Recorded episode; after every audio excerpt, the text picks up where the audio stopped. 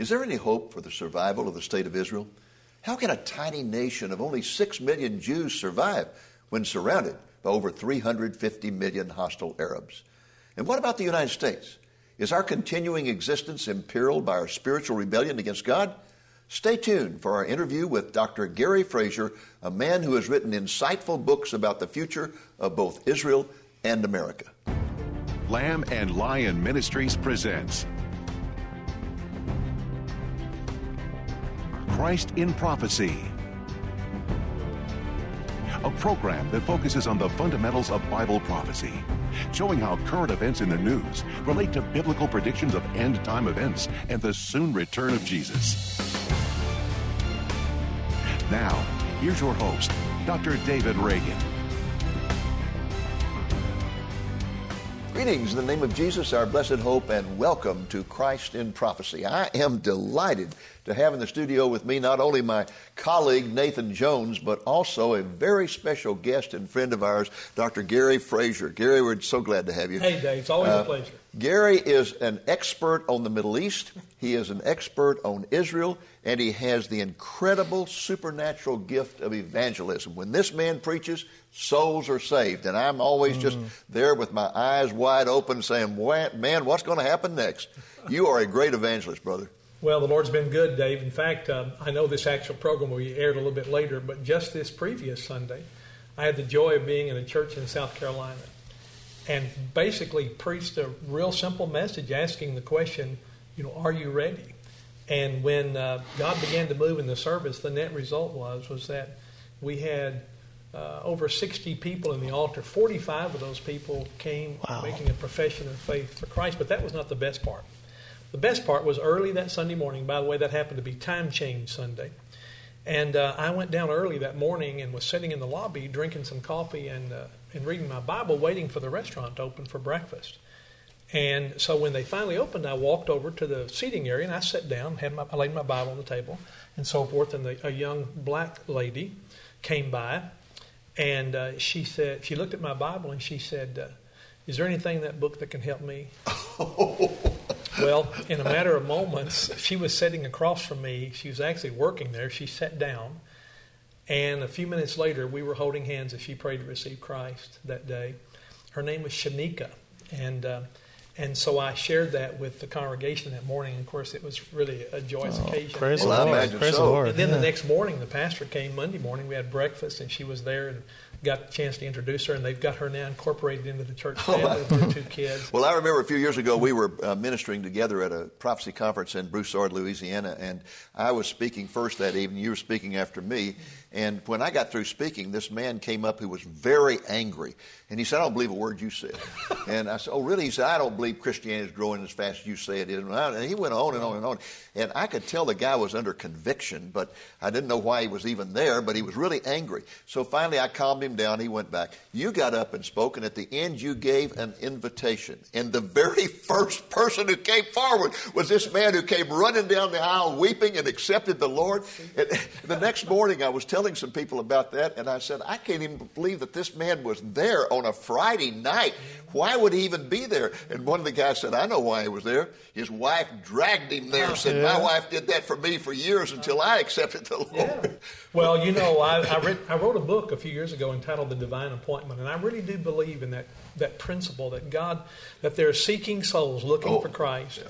And God just is kind of leaning, if I could graphically say, God's kind of leaning out of heaven and He's just looking around saying, Who can I get to bring across, so I can bring them across those paths? And you know, that's what Acts chapters 8, 9, and 10 really is all about.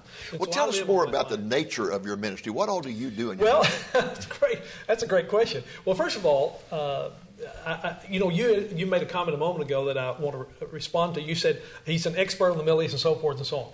I want to just say, with all due respect, because nobody that I respect more than you, uh, through these many years of our friendship, but I'm really not an expert. I tell you what I am. God called me to be a proclaimer of the Word of God. I'm an evangelist who uses Bible prophecy to get to evangelism. There you go. Mm-hmm. Because at the end of the day, uh, I've become convinced, uh, Nathan, and I think you'll agree with this. You can know every nuance of Bible prophecy and die and go to hell without Jesus, and that yeah. would be the greatest tragedy of all. And so my heart, my passion, my heartbeat. So every Sunday, Dave, I'm preaching somewhere. I'm writing books. We're back and forth to Israel a great deal. You know, part of what we have done through the years is to facilitate pastors and and churches yes. to, to, experience that journey of a lifetime.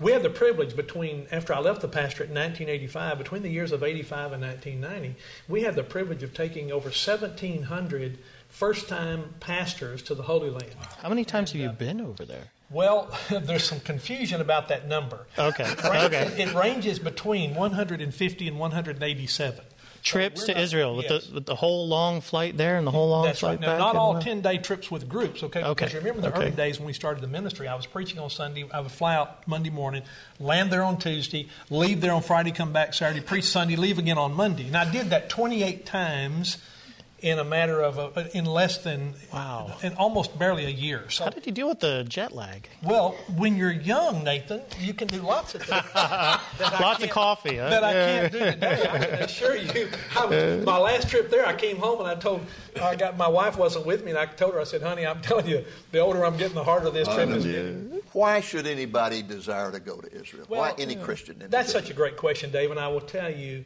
that I that I, I, I share with people this if you want to make an investment in your spiritual life, this is the greatest single opportunity for accelerated spiritual growth that you could ever experience. In a trip to, Israel, it will make this book that's black and white, it'll jump off the page. It will become technical. technical. It that's really right. Does. We say uh-huh. that. And you know, that's the truth. And, and everywhere I go, I challenge people. I say, Is there anybody here who's been to the Holy Land? Well, somebody. I say, So here's what I want to say to you. If I say something that's not true, if I exaggerate, you, you call me on it. But is this true or not? They say, absolutely. You know, a, a person goes to the Holy Land, they come back, they start reading and they read about the city of Capernaum. They know where Capernaum is. They have walked in Capernaum. They've smelled the air there. They've, and it jumps off the page. It's not just a name on the page. Perfect illustration. Uh, I'm preaching in New Orleans when I was pastoring there back in the early 80s. Uh, I gone to Israel, for the very first time in 1971. And after the service that morning, a lady came by. I'll never forget her name, Mary Milner. And Mary said to me, Pastor, when you were preaching, you were talking about that boat on the Sea of Galilee and that storm that came up on yeah, She said, I yeah. could see that in my mind. I said, Mary, the reason that you could see it in your mind is because I've seen it, I've got it in mind, yeah. so I could draw that picture in yours. I'll tell you, Dave, you see, most people who read the Bible pay almost no attention to geographical locations. Yes, that's right. And yet, if they'll take a highlighter and every time yeah. they see the name of a town or a yeah. region, if they'll highlight that, they'll begin to understand that all of this is is is connected in such a way that when you when you realize all these things, the Bible just it, it, to say it comes alive is really cliche. And yet, I can't tell you how many pastors have told me, "I don't see any reason why I should go to Israel." Yeah. Listen, I have in my sweet spirit and being the calm, mild mannered person I am, I want to just grab them and shake them. What's wrong with you, man? You know, I, it would never, enrich their preaching. I have never understood that. I was surprised going to Israel that you read about how long it took them, traveled three days here, three days there, and that like we went down to Bethlehem, you got Tekoa nearby, and Jerusalem, and Kiryat Jearim, and it's all within just a, a, mild, short distance. How small Israel really is. Yeah, and when you think about it, you know, you know, think about the fact that here we are you know, in of course the, the big state of Texas, you know. Yeah, but, but, but, people who go into Israel don't really realize that Israel is so tiny, it will fit in the peninsula between Orlando and Miami. Yes. Now think about that wow. distance. It will actually, you could pick the state of Israel up and put it inside the garden state of New Jersey. Oh, so that's how small a place it is. And so when you, then when you begin to hear about friction and tension in Israel, well, you begin to understand that here are a group of people from two complete different uh, ideologies, philosophies, religion, etc., and they're they're compacted into a very very small area. So mm. naturally, the net result is going to be conflict. Well, what I want to do is we're going to take a short break, and then we're going to come back and talk about is there any hope for the survival of Israel.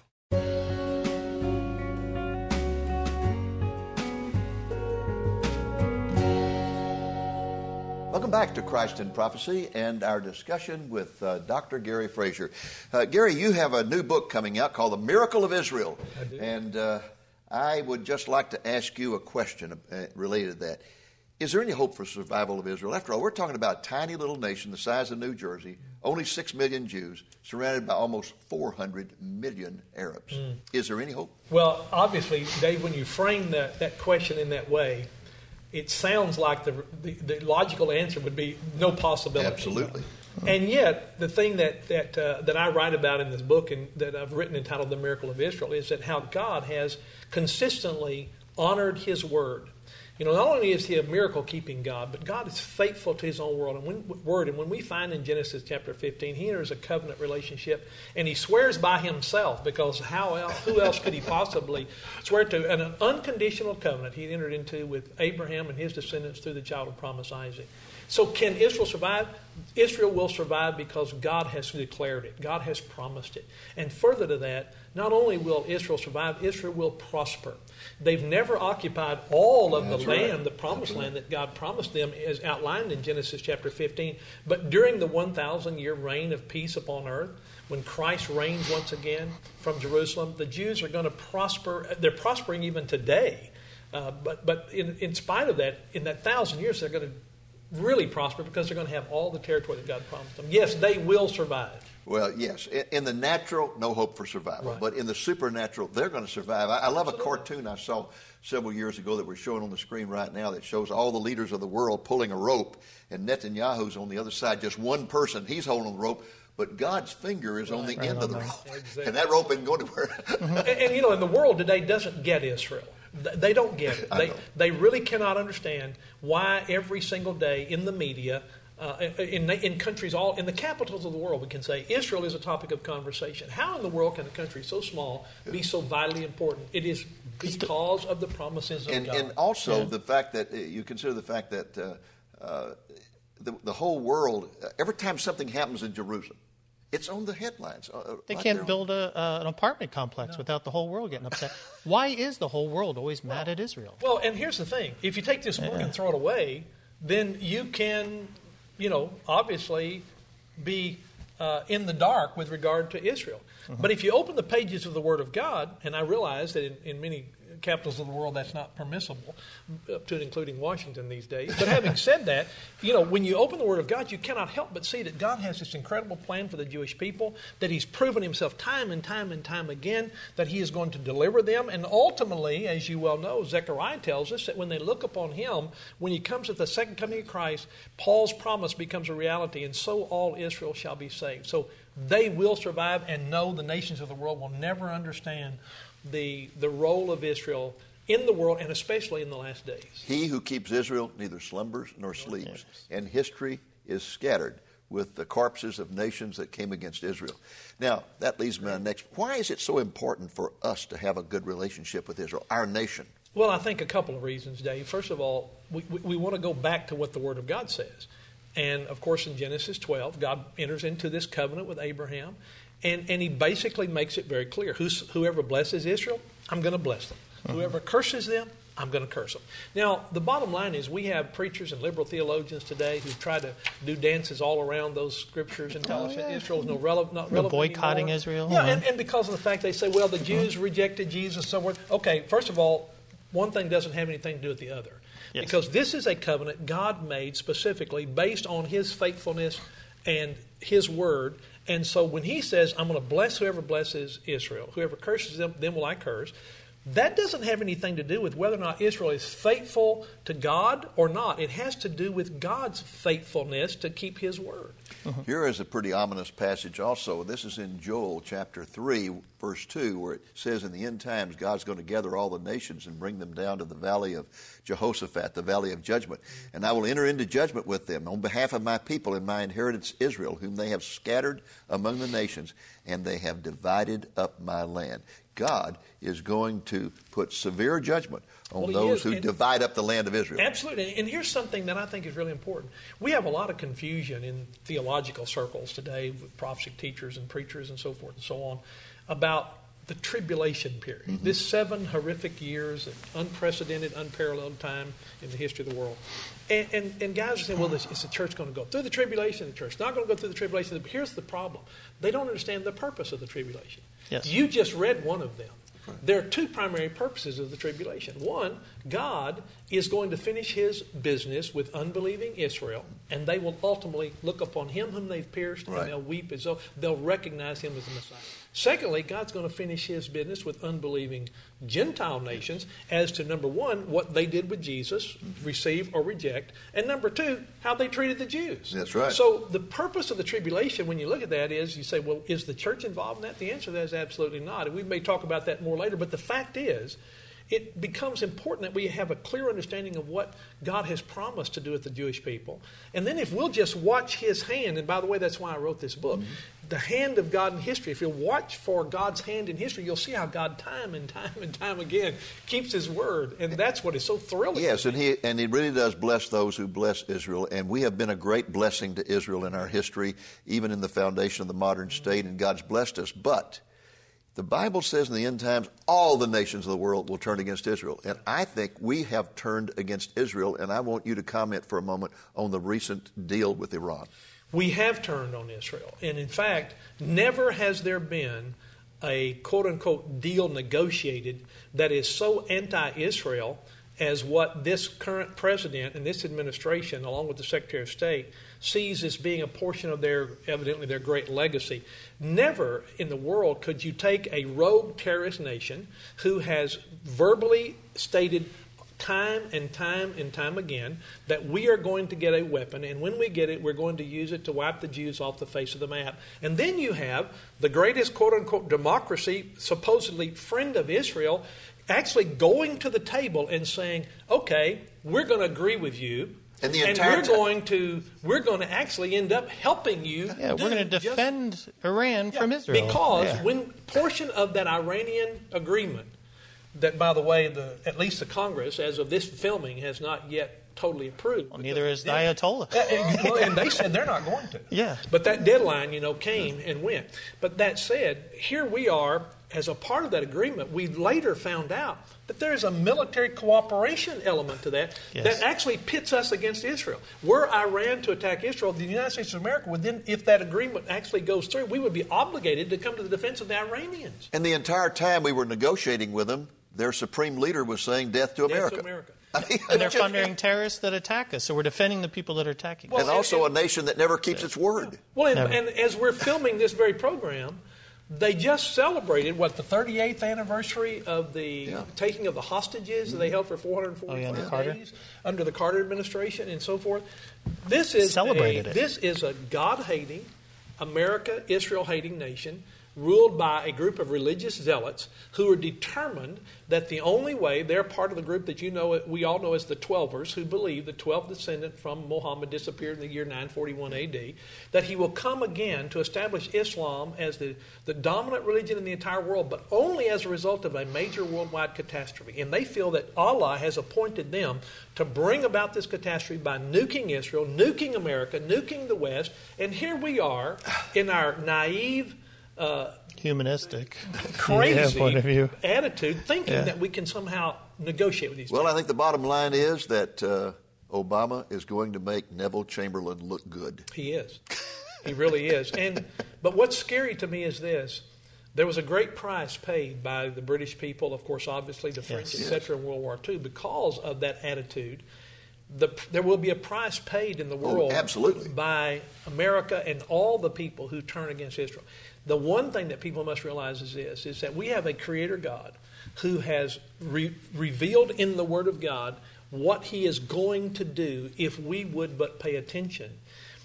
My desire would be that, that the Ayatollah would call a Bible believing Christian and say, hey, listen, I'm, we're about ready to, to, to attempt to wipe the Jews off the face of the map. Can, will we be successful? And uh, I would be able to say to him, Well, not if you read the Word of God. Well, I know that we, we know the Jews wrote the Bible, so we don't accept that. We believe the Quran.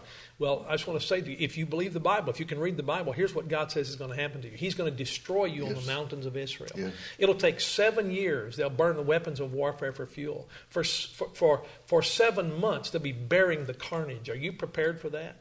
Uh, But they are naive. But here we are in America trying to impose a political solution on a religious problem. Mm-hmm. You can't, it'll never work. That's right. Because of I a listen- contempt of all religions I from listen a to John humanistic Kerry, And I perspective. want to think, what in the world? Yeah. You know, where, what, what, how can you think like this? Let's just hypothetically say that the Bible is wrong. Let's just say that we can throw this book out and not pay attention to it.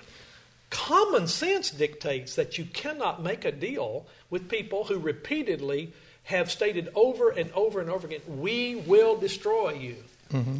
Hitler didn't even say that when Chamberlain was uh, negotiating. Exactly. And you know, when, when it was all over with and Hitler had violated all the agreements and invaded Poland, Chamberlain said, it would have all been all right if he hadn't lied to me. what do you expect a Hitler to do? What do you expect a Khomeini to do? What, Well, we, it's that when- humanist view of the goodness of man. It is. And, and, and we mm-hmm. can trust him, and, Yeah. and it's not the and, Bible. and, their own religious book authorizes them to lie to the infidel. That's right. And so we're the infidels. So So let's take a break here for a moment. We'll come back talk about America.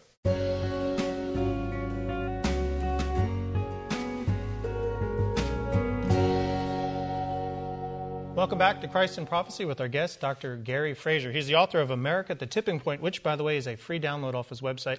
Check it out. Mhm. so, Gary, could you answer Dr. Reagan's question about where America's position with Israel, how that'll affect us? What do you mean by that title?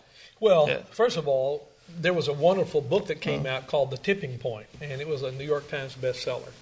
And I read the book, and I, I really appreciated some of the thoughts in it. And then I began to think about the fact that America really is at a place in our history where the scales that that uh, you know we once tried to, to balance between morality and politics and so forth uh, has now be, been tipped, and we have actually come to a place where, uh, while we've done a lot of things since the birth of this country that have been uh, opposed to the principles clearly that we were founded upon that the Word of God teaches.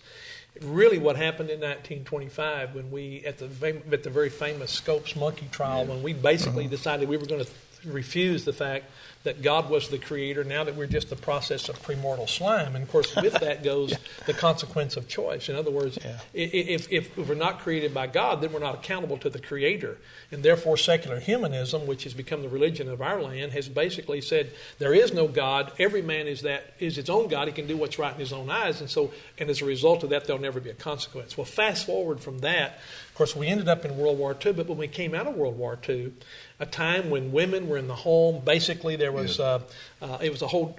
Although we had our big cities, we were more or less a rural kind of a mindset. People grew up in an area, they married someone from there that they went to school with, they pretty well settled down. But after World War II, everything changed because in the war, the women went into the out of the home into the workplace, and they never went back to the home. So now all of a sudden you have opportunity, that is, men and women together, which they had not been before, Yeah, and then you have proximity because now they're working close by. The natural result is that we began to see the breakdown the collapse of our fiber in America. But we fast forwarded out of World War II into 1963 when, thanks to one woman, basically backed by communist money, Oh, Sanger? we we know Oh, um, Madalyn Murray O'Hair. Madalyn Murray O'Hair, yeah. So we had all of a sudden prayer thrown out of the public schools.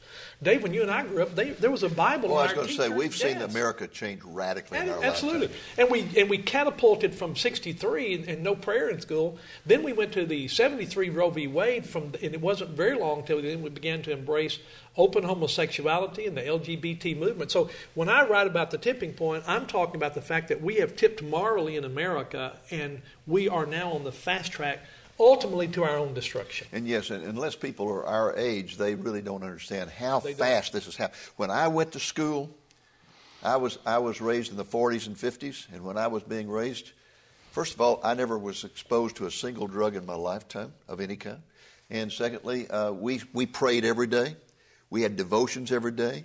Our readers in school were Bible stories. We learned morals. You pledge allegiance to the flag every day. When I graduated from Waco High School in 1956, we were about 450 in our graduating class. On any given day, we had 100 pickup trucks in the parking lot, and they had a gun rack, Gun rack. and they had a shotgun, a 22, and a deer rifle, and a pistol in the glove compartment. Nobody thought anything about that because we, we weren't. Today we've got moral pygmies who are killing each other over tennis shoes. Sure. But on the back of your book, though, it says that uh, you're not sounding the demise of the United States, that there's hope. Well, what is that there- hope? There's always hope in Christ, and, Uh-huh. and the, the fact of the matter is, is that while I believe, and- and coincidentally, I'm writing another book called America Beyond the Tipping Point right now. Okay. That'll be coming out before too much longer. But the fact is, is that I personally believe, and it's just my humble opinion. I think we've passed the point as a country I agree. of no return. I agree. There is no model in history that allows the reversal of where we have come Yes. and where we're continuing to go at a rapid pace. The Bible refers to it as when the wound becomes That's right. incurable. Well, and when and when and when we call evil good and good evil, and that's exactly what we're where we doing today. But I will say this: the the wonderful news is is that God is still on the throne, and that the Bible and God is not a Merrill-centric. God's world does not evolve around the United States. Yeah, that's right. And the fact is, we have been the greatest nation, missionary sending nation in the world. We've given more freedom to more people for a longer period of time than anyone. But there are no guarantees. When you violate the moral principles of the Word of God, then God will not allow that to go unnoticed and unpunished. When that happened in Judah, Jeremiah warned them, and, and uh, they said to Jeremiah over and over, The temple, the temple, the temple. That's right. God will never allow anybody to touch our temple. Yeah. Well, God allowed happened. it. And I think there are people who think God sits on the throne draped in an American flag. I think he does too, Dave. And tragically, I will say this that that we know because we know what the Bible says. And, and this puts us, by the way, in a very unique position because, frankly, in a time when we have more religious programming, more opportunities for people to know the Bible, we have the most ignorant people in the world concerning Scripture that have ever lived, really, I guess, since the beginning of or birth of America. Having said that, we know that, that there is coming a one world government. And we know that it is impossible to have a one world government and have a superpower that is a democracy. Yes. So, based on what Scripture tells us, Daniel chapter 2, Daniel chapter 7, uh, something has to happen to America. Now, how all that plays out is, is up for discussion. There are a lot of different possible or plausible scenarios. But the one thing we know is this at the end of the day, the United States of America no longer exists.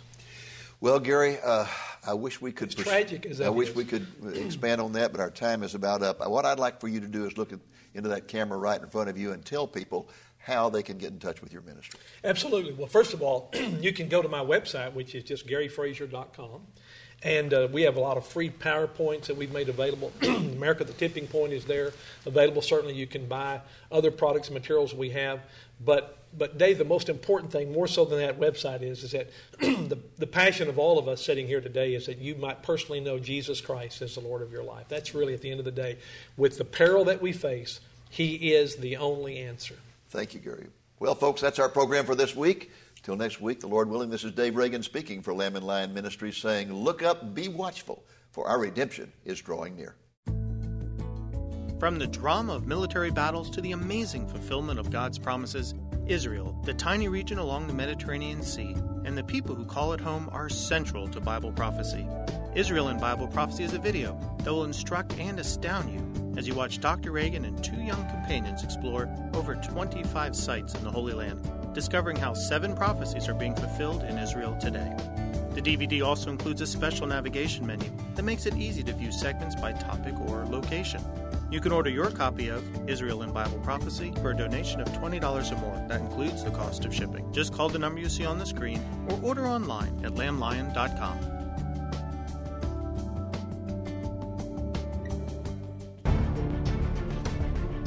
Thank you for joining us on today's Christ in Prophecy, a presentation of Lamb and Lion Ministries, a non denominational ministry dedicated to teaching the fundamentals of biblical prophecy and proclaiming the soon return of Jesus.